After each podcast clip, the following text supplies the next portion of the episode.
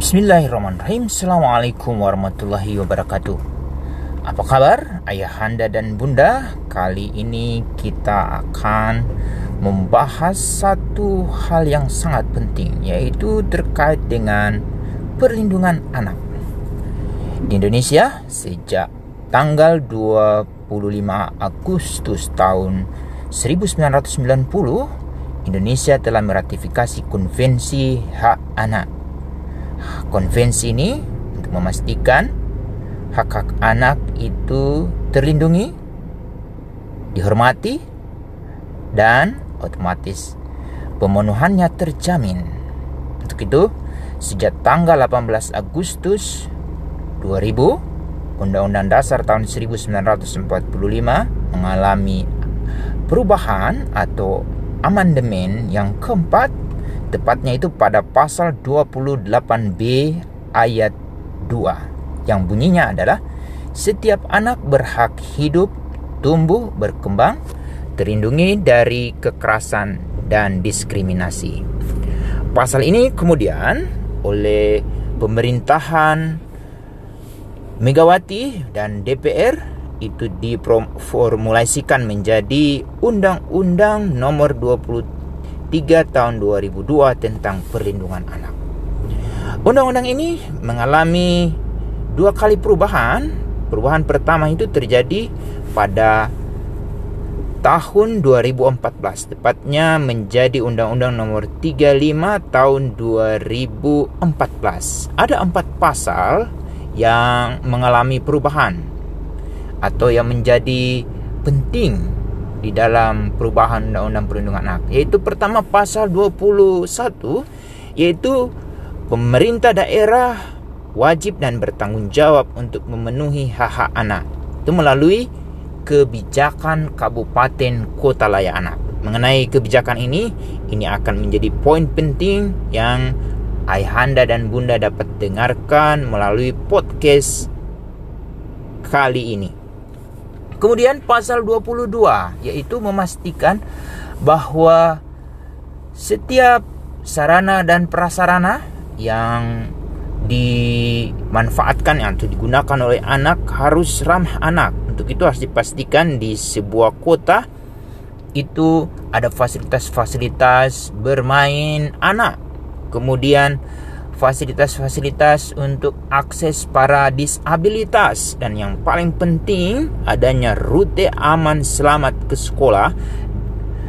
Dan selanjutnya di pasal 22 itu memastikan bahwa setiap para profesional yang bekerja dengan dan untuk anak seperti tenaga medis, para pendidik, tenaga pekerja sosial, lalu kemudian Satpol PP, mereka harus terlatih konvensi hak anak. Nah, materi-materi terkait dengan konvensi hak anak ini akan menjadi pokok bahasan juga di dalam podcast kami kali ini. Dan selanjutnya pasal 24. Ini pasal yang sangat penting untuk memastikan bahwa setiap anak itu suaranya didengar. Untuk itu ayahanda dan bunda, selama ini kita tidak pernah memperhatikan atau mempertimbangkan suara anak. Itu sudah dijamin oleh Undang-Undang Nomor 35 tahun 2014 pada pasal 24. Untuk itu ayahanda dan bunda harus memastikan suara anak harus didengar. Untuk saat ini pemerintah daerah, pemerintah provinsi, pemerintah pusat sudah mengembangkan forum anak. Pastikan anak-anak kita terlibat atau aktif di dalam forum anak, baik sebagai anggota maupun sebagai pengurus. Selanjutnya pasal 72. Pasal 72 ini menjadi sangat penting juga perlu diketahui oleh ayahanda dan bunda, yaitu terkait dengan peran serta masyarakat. Peran serta masyarakat ini tidak harus memiliki institusi atau lembaga tersendiri, tapi orang per orang. Apa yang diberi peran oleh undang-undang terhadap setiap orang dewasa? Pertama, bahwa Setiap orang dewasa itu memiliki tugas untuk mensosialisasikan dan mengedukasi peraturan perundangan yang terkait dengan perlindungan anak.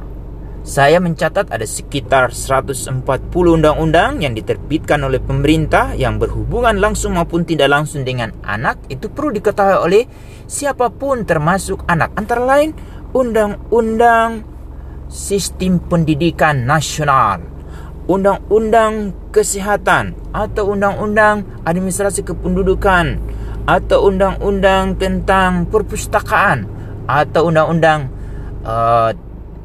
banyak lagi undang-undang, ada sekitar 140.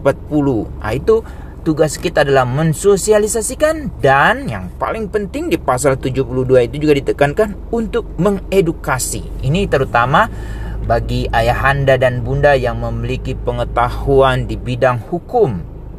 Otomatis perlu kita berbagi pengetahuan itu dengan ayahanda dan bunda yang lain, supaya pada saat mereka mendampingi, mengasuh anak-anaknya, itu memiliki pengetahuan. Kemudian bagi para dokter, berbagi pengetahuan dengan orang tua ini menjadi penting. Kedua, apa yang menjadi peran yang bisa diperankan oleh orang dewasa, yaitu memberikan masukan kepada peraturan-peraturan yang menurut kita bertentangan dengan hak asasi manusia.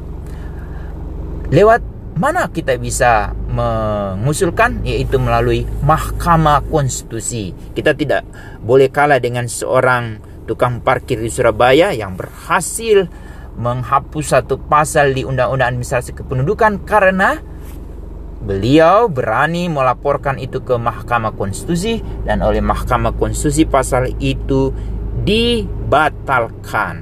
Artinya tukang parkir saja bisa, apalagi ayahanda dan bunda yang memiliki kemampuan lebih dari tukang parkir.